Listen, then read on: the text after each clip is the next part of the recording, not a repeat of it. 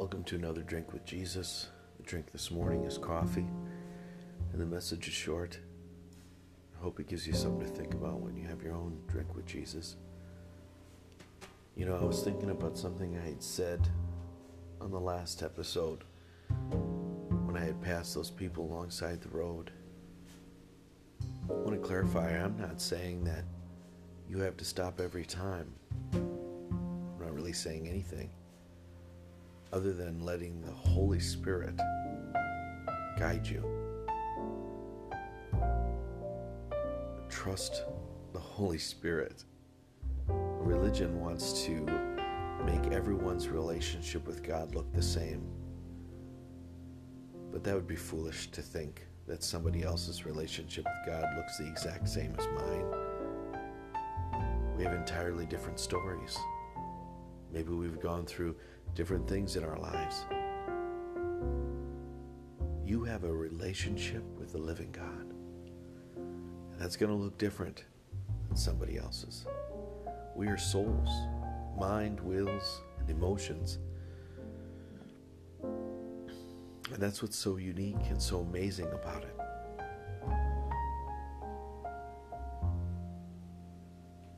So learn how to trust the Holy Spirit. Learn how to trust that inner voice.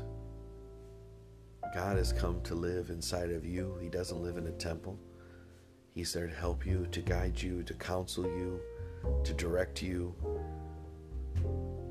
Don't put him in a box that he's always going to act the same way with everyone. That's not true. And emotions are okay.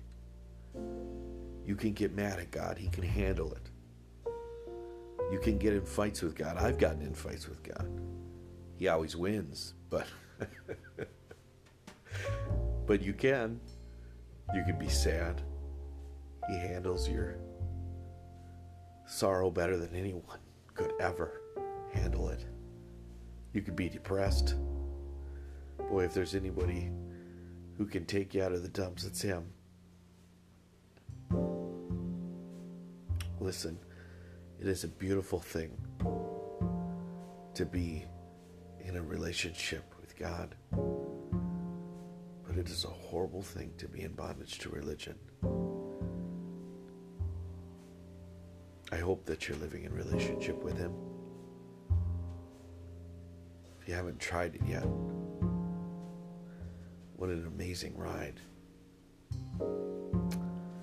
Our Father, who art in heaven, hallowed be thy name.